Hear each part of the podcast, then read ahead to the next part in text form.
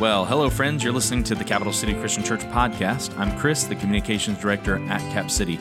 And if this is your first time listening or you just want to say hi, you can email me at hello at capitalcitychristian.org. Last week, we started a series about the things that made Jesus mad. Growing up, you might have gotten the impression that Jesus was always soft spoken and never would have gotten angry, and certainly wouldn't have let anyone see his anger. But that's not the case. We can look in the Bible and see all kinds of instances where Jesus was truly angry. One of the things that we know made Jesus mad is prejudice. Judging people based on their race, age, gender, class, occupation, life situation, or anything else. And even though we all have prejudices of our own, we should hate prejudice too. Let's look at how and why prejudice made Jesus mad. Here's our senior minister, Dr. Stephen Doc Pattison. Weird 4th of July nationally, isn't it? It was a weird 4th. Not just that so many of the normal 4th of July festivities were canceled because of the pandemic, and it's not just that so many of the people who ordinarily cluster together and play together on the 4th didn't this year because they were warned not to. Basically, it's because our country is so troubled right now, so polarized, isn't it? And a lot of people don't want to celebrate the red, white, and blue. Gallup poll released on Thursday said that American pride has reached a new low. E pluribus unum. Seen that before? It's on your coins, it's on your dollar bills. Out of many, one. Out of many, one. We don't feel very one right now, do we?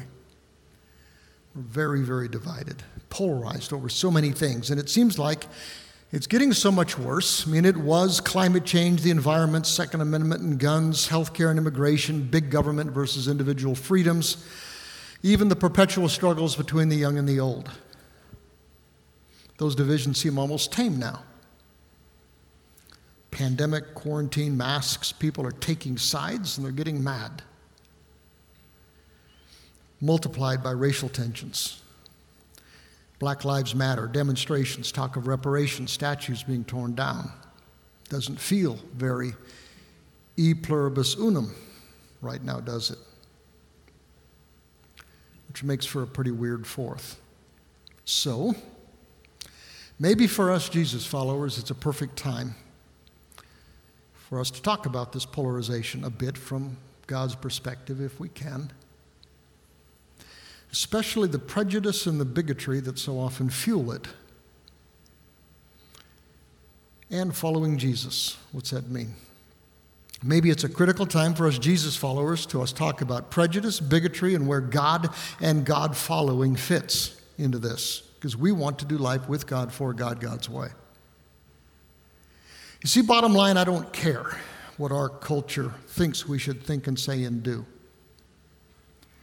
I do care a whole lot about what God wants us to think and say and do. Now, guys, we're not born prejudiced, but it grows in us so easily. Our brains are actually wired to kind of put people into categories, to group things together. Old people, young people, those in between, right? White people, black people, those in between. Rich, poor, those in between. Girls, boys, short, tall, skinny, not so skinny, handsome, not handsome, smart, not so smart, athletic, klutzes. We put people in boxes, which is okay if that's as far as it goes. But then we start treating some boxes as better than others. Or maybe someone in that tall box hurt my feelings, so I don't like anybody in that tall box. Someone in that rich box messed with someone that I care about, so I'm suspicious of everybody in that box. Guys, every single box has jerks in it, right? Including our own. But we tend to tolerate the jerks who are in our boxes and act like the sins of anyone in their box infects everyone else.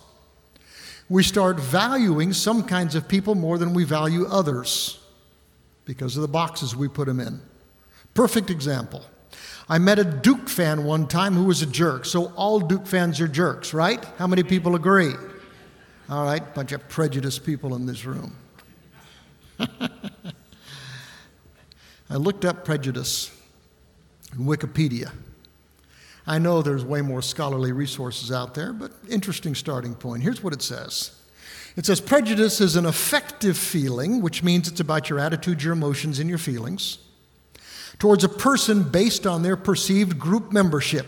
In other words, what box they're in for you. It says the word is often used to refer to a preconceived, usually unfavorable, evaluation of another person, person based on their political affiliation, their sex, their gender, their beliefs, values, social class, age, disability, religion, sexuality, race, ethnicity, language, nationality, beauty, occupation, education, criminality, sports team affiliation, or some other personal characteristic.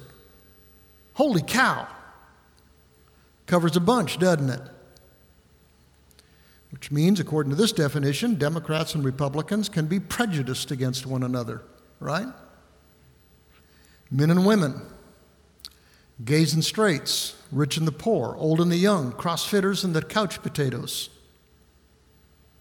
can all be prejudiced. Blue collar versus white collar, black versus white, Christian versus Muslim, American versus Russian or Chinese, whatever. We can both be prejudiced. We don't usually use the word prejudice in those contexts, but by this definition, just starting here, I think you'd probably agree that most all of us, if not all of us, battle prejudices, right? I do. Do you? And it's not just the differences that we see the differences between us. I mean, it's not wrong to see that we're different. And it's not that the differences between us don't matter, because oftentimes they do. The word itself comes from Latin, pre, which means before, and judge. It means to prejudge. And the word prejudice is often used when people dislike another group of people who are different from them, whether because of their skin color, that's racial prejudice, their religion or their lack of it, which is a religious pre- prejudice, or their nationality or whatever. Sometimes prejudices lead to discrimination, hatred, and even war. And listen, guys, here's the key for this morning. Sometimes for us Jesus followers, our prejudices lead us to worse than any of those things. Now, I think most everybody would admit that the dark side of prejudice is a serious issue right now in our country. Prejudice, bigotry, intolerance, discrimination those are cultural sins that we're battling right now. For some, they're the primal cultural sins right now. It's weird how most everybody tries to convince themselves that it's someone else's sin. Those who disagree with me, those who don't see what I see, they're the prejudiced ones, the bigoted ones, the narrow minded, the intolerant ones. We all have our fingers pointed at someone else who's worse, we think, even we Jesus followers. And too often, the solution to prejudice and bigotry our world chooses is to crush anyone who disagrees. Force them to see it your way, right? Repress the regressive. If you can't convince them of their error, hush them if you can. It Doesn't work, does it? Oh, I suppose it can for a while until those who are hushed get enough power to start pushing back. But, guys, there has to be a better way. And there is a better way. And I'm not really talking to people who are outside of the church this morning. I'm not interested in their solutions right now. I want to see if God has any guidance. And as Jesus followers, I think we need to get very, very quiet and listen. Because a whole lot of us, probably all of us, fight a plethora of different prejudices. And I think that the dangers are way bigger than discrimination and hatred and even war. And I do believe that there is a lasting, can be no lasting solution. There can be no lasting solution unless God is in the middle of it.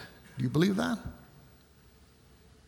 Now, we get glimpses of God's heart throughout the New Testament. I mean, hear the words of Jesus. This comes from the prayer of Jesus on the night before he died. I mean, these are last words to us. Did you know that Jesus prayed for you? He did, specifically, in me. He says, I'm not just praying for these disciples, the 12, I'm praying for all those who will ever believe in me through their message. That's us. He's praying for us. He says, I pray that they will all be one, just as you and I are one, so that the world will believe that you sent me. Talk about e pluribus unum.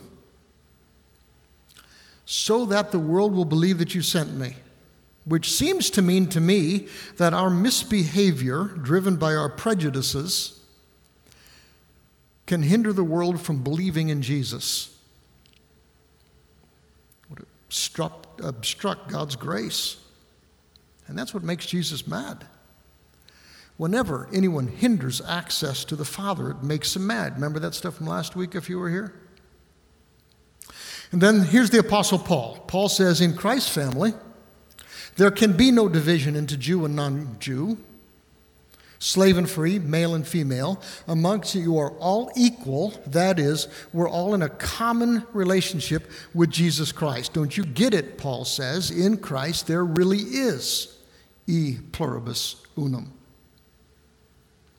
And then there's a magnificent scene in the book of Revelation. All those surrounding the throne of God are singing this song to God You are worthy, Jesus.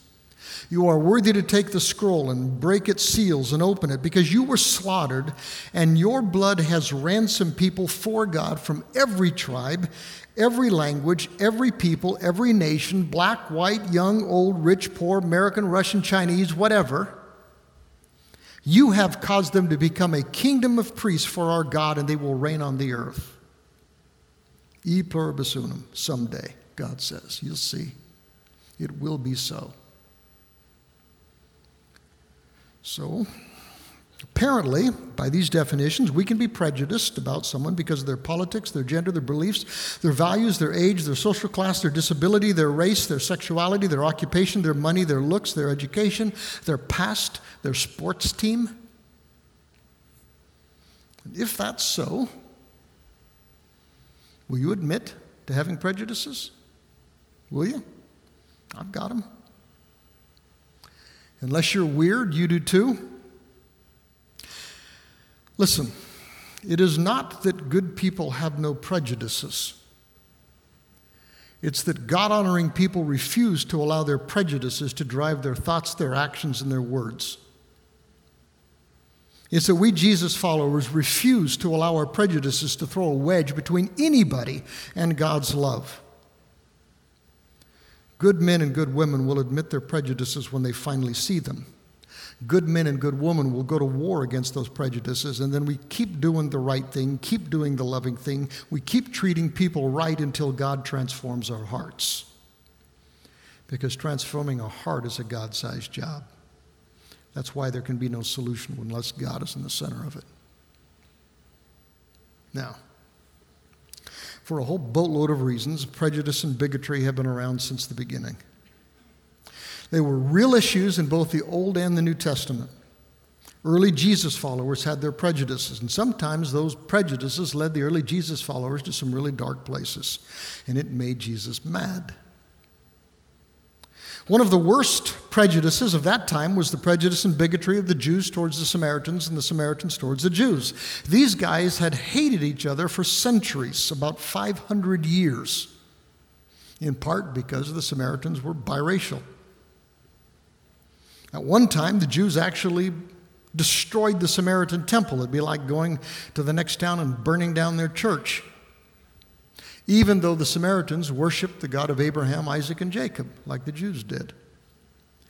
Later on, in retaliation, the Samaritans snuck into Jerusalem right before the Passover festival when all the pilgrims would be there, and they threw some bones into the temple to defile the place so the Jews couldn't keep the Passover. Both of those provocations are worth killing for in that world, in their eyes. Now, there's kind of a funny scene if you have a dark sense of humor, kind of like I do. Kind of a funny scene in the Gospel of Luke. It's at the end of Jesus' ministry. In fact, Jesus is actually on his way to Jerusalem to die. They stop at a Samaritan village on the way, but when the Samaritans heard that Jesus was heading for Jerusalem, they told him he's not welcome because he's heading to Jerusalem. And it says that James and John, two of his disciples, when they learned what was going on, they said, Master, do you want us to call down a bolt of lightning out of heaven and incinerate them for you? Jesus, can we kill them? Jesus, can we kill them for you? How much would you have to hate somebody to ask a question like that of Jesus? So it's no wonder that Jesus didn't want these disciples around for one of the most remarkable encounters in all of the gospel stories. John, one of his apostles, tells us that Jesus was going from Judea in the south up to Galilee in the north. And it says that he had to, he had to go through Samaria, which is not quite true geographically. Okay? Now I know Samaria is right between Judea and Galilee, and so it's the most direct route. But because the Samaritans lived in Samaria, go figure, a lot of the Jews didn't take that route. They would take the longer way around on the other side of the Jordan River so they didn't have to pass through the Samaritan towns. That'd be kind of like I hated Shelby County so much, right, that I refused to go through Shelby Valley uh, County to get to Louisville. Now, you can get to Louisville without going through Shelby County, but it's going to be a little bit awkward, right? So Jesus didn't really have to go through Samaria geographically, which means that if he had to go through Samaria, there was something else going on. Either he has something to give to the Samaritans or he has something to teach to his disciples, maybe a little bit of both. It says eventually he came to a Samaritan village of Sychar, right about here, somewhere in that ballpark, near a field that Jacob had given to his son Joseph. Jacob's well was there.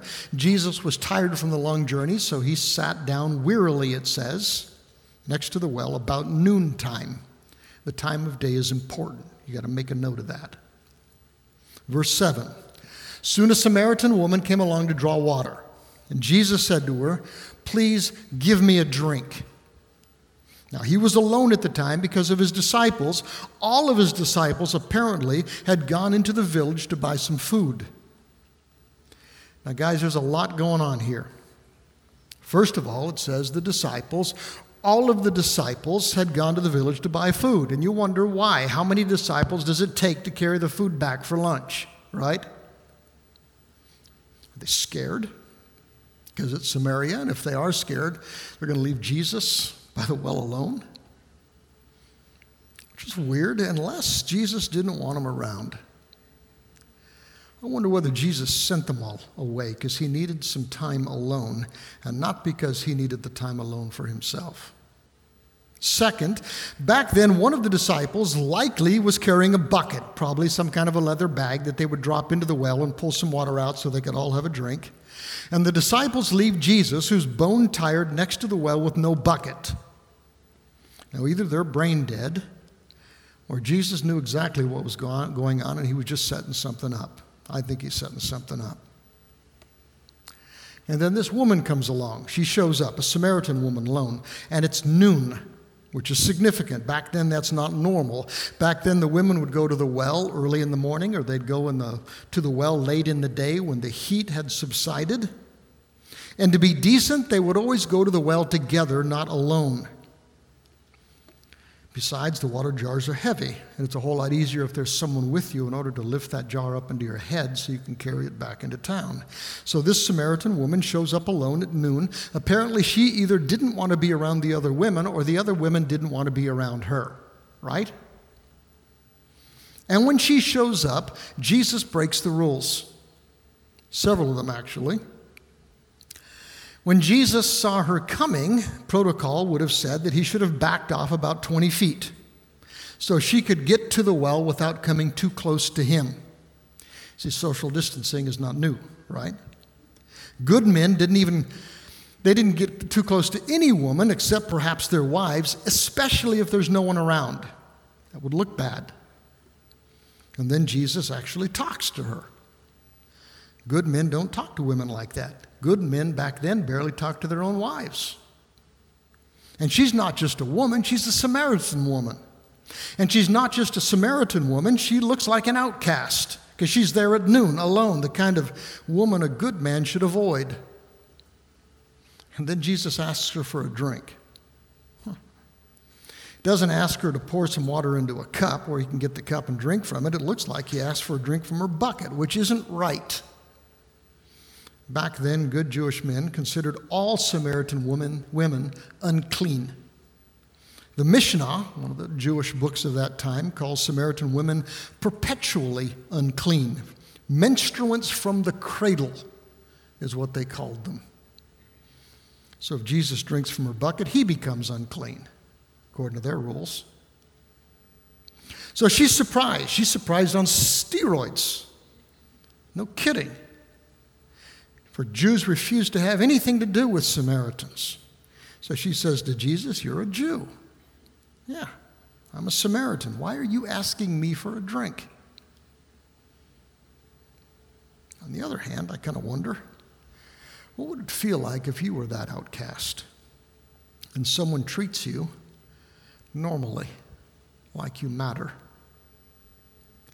What would it feel like to have someone actually see you, not your color, not your gender, not your politics, not your past?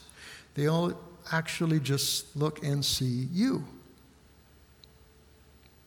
So Jesus and the woman go back and forth for a while. Jesus messes with her head a little bit by offering to give her some water, the kind of water that he says, once you drink from it, you'll never, ever, ever be thirsty again. And she's intrigued. And then Jesus says this it almost sounds rude. Jesus says, Go get your husband. And she's like, I don't have one. And Jesus says, I know. You've had five of them. The guy you're living with now, you're not married. Holy cow. Almost sounds like Jesus is calling her out, kind of humiliating her, doesn't it? What's weird is that's not how she takes it. What did she see in Jesus? Now, I got to tell you guys, I've always been a bit prejudiced towards this woman. I really have. I've always assumed that she was a wanton woman. She's out there alone, middle of the day. She's clearly an outcast. Shacking up with a guy in that world would have been considered grossly immoral after five previous marriages. Holy cow. My prejudices caused me to overlook a few things. First, she lived in a culture where a woman could not take care of herself. I'm sorry, it's just the way it was. She didn't have a husband or a family to take care of her. She was hosed unless perhaps she started selling her body, which apparently she didn't do because she'd been married five times.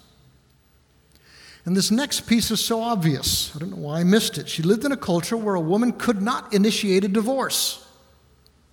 She hadn't divorced five husbands.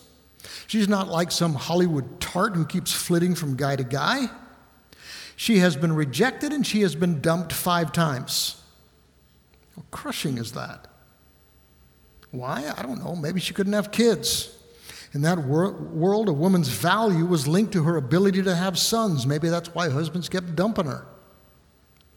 Or maybe she's just a bad judge of men. You've seen that happen before, haven't you? Desperate for relationships, she goes from one jerk to the next jerk, getting more and more scarred after each failure. So maybe she's not as much immoral as she is a woman who desperately, desperately needs grace. And maybe instead of looking into the eyes of someone who judged her this time, maybe she was looking into the eyes of someone who understood her and loved her anyway. Maybe what she saw in his eyes was something like, You poor child. Desperately, you need some God. Isn't that what you'd hope to see if you looked into Jesus' eyes? I would. now, did you know, did you know that we will never break down the barriers that we create between God and the children that He loves until we get past our prejudices? See, we jump to conclusions. We make value judgments. We see people through the eyes of our own emotions, the eyes of our own experiences, rather than trying to see them through God's eyes. And whenever we do that, we hinder them from tasting grace. We become roadblocks between people and God, and that makes Jesus mad. It's no wonder he didn't want the disciples around for a while. He had some grace to do So Jesus is like, I, I get where you are. Where you are doesn't matter. I have something for you. I've got this living water for you. He's, he's saying something like this I know you're a woman. I know you're a Samaritan woman. I know your past and your present living arrangements, and I know that makes people avoid you and you avoid people, but I'm not like that, and God is not like that. Did you know that God knows absolutely every detail of your life, every detail of your thoughts, every little detail that you try to keep hidden from the good people around you? And He values you this much anyway. Jesus and this Samaritan woman, we don't even know her name. They go on to have a discussion about some of the things that Jews and Samaritans fought about back then, and Jesus very, very gently corrects some of her other misperceptions of God, and then he actually reveals himself to her. He tells her who he really is. He is the Christ of God. And she's in. And here's when the scene challenges me what happens next? Because now, right then, the disciples come back from town. We enter the scene. And we catch Jesus talking to this woman, the Samaritan woman, and we're scandalized. I would have been. I mean, back then, talking with any woman was considered a, a, waste of time. In fact, they even debated whether you should teach the Bible to your girls. And this woman wasn't Jesus' wife, it wasn't his daughter, some woman he didn't know. And she was a Samaritan. She was an outcast Samaritan. It was obvious, alone at the well in the middle of the day. Don't you get it, Jesus? Don't you see what this looks like? And I wonder again why, why all the disciples needed to go get lunch. In fact, I kind of suspect that Jesus wanted them gone. Because think about it when this Samaritan woman looked into Jesus' eyes, what did she see? And what if I was standing next to Jesus? What if I was standing behind Jesus and she looked into my eyes? What would she see? Would she have found the same grace? And would she have risked exposing herself to Jesus with our standing there watching? If she had seen the prejudice in our eyes, the bigotry in our eyes, would she have risked Jesus? If Jesus is trying to love on someone against whom you harbor some prejudice, would he send you out for lunch so you wouldn't get in the way of grace? Someone against whom you harbor some prejudice were to enter this room for worship. Would Jesus hold his breath if they chose some chair near you? Or would that guest see his eyes in us? Maybe Maybe when honorary Jesus followers get out of the way, more people will experience our Jesus. Verse 28 The woman left her water jar beside the well and she ran back to the village. She told everybody, Come and see a man who's told me everything I ever did. Could he possibly be the Messiah? And the people came streaming from the village to see him. And it says that many, many Samaritans from that village believed in Jesus because of what the woman had said. He told me everything I did. What a lady. What an incredibly courageous lady. She embraces God's love and then tells everyone about His grace, even if it made her look bad. An amazing lady. So here it is. Search me, O God, and know my heart. He does. Test me and know my anxious thoughts. He knows. Point out anything in me that offends you, God. Point out anything in me that offends you, God. Not that offends me, that offends you, God. Not that offends the people around me, that offends you, God. Because I need that, because I want you to lead me along the path of everlasting life. It's a dangerous prayer, isn't it? Dangerous prayer. Right out of the Psalms. Search me, God Know my heart, test me, know my anxious thoughts, point out anything in me that offends you, and lead me along a path of everlasting life. Because sometimes, guys, we don't see our sins, we don't see them. Mean, sometimes I can see and I can admit and I can unbattle some of my prejudices that I know are God dishonoring. But, guys, I need God to point out what I don't see that offends Him. Because I do want to do life with God, for God, God's way. And I want you to as well. Do you? I don't know how you learned your prejudices, and bottom line, I don't care. What I do care about is what you do with them now, because you're a Jesus follower now.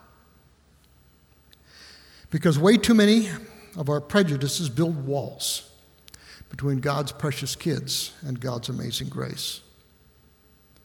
And that ticks God off. So, search our hearts, God. Know our hearts. Test us and know our anxious thoughts and point out anything in us that offends you, that makes you mad. Because we want to follow you down a path to eternal life. You see, it's not that good people have no prejudices. Of course, we do. It's that God honoring people refuse to allow their prejudices to drive their thoughts, their words, and their actions. It's that we Jesus followers refuse to allow our prejudices to throw a wedge between anybody and God's amazing love and grace. It's that we admit our prejudice when we finally see it. And then we go to war against that prejudice. And then we keep on doing the right thing. We keep treating people right till God transforms our hearts and theirs. Because, guys, mending hearts is a God sized job, which is why no solution to this thing can be found until God is in the middle of it. In fact, you may need to go out of your way to show God's grace to some of those against whom you harbor prejudice. You may need to put yourself in some uncomfortable places so God can heal you and them. Guys, our mission is to keep treating people as they really are in God's eyes. It doesn't matter who you think you are, it doesn't matter who they think you are. What matters is what God says that you are. That's our truth, that's our reality. And our mission is to keep treating other people as they really are in God's eyes. Every person that God brings into your life is a creature of God, a child of God, loved by God, desperate for the same grace that God has poured out on you. God's dream for them is to drink from that grace as you have. And those who do that will have something in common that makes what separates us absolutely insignificant. Out of the many, God makes us one. That's God's dream. That's our mission. Are you in?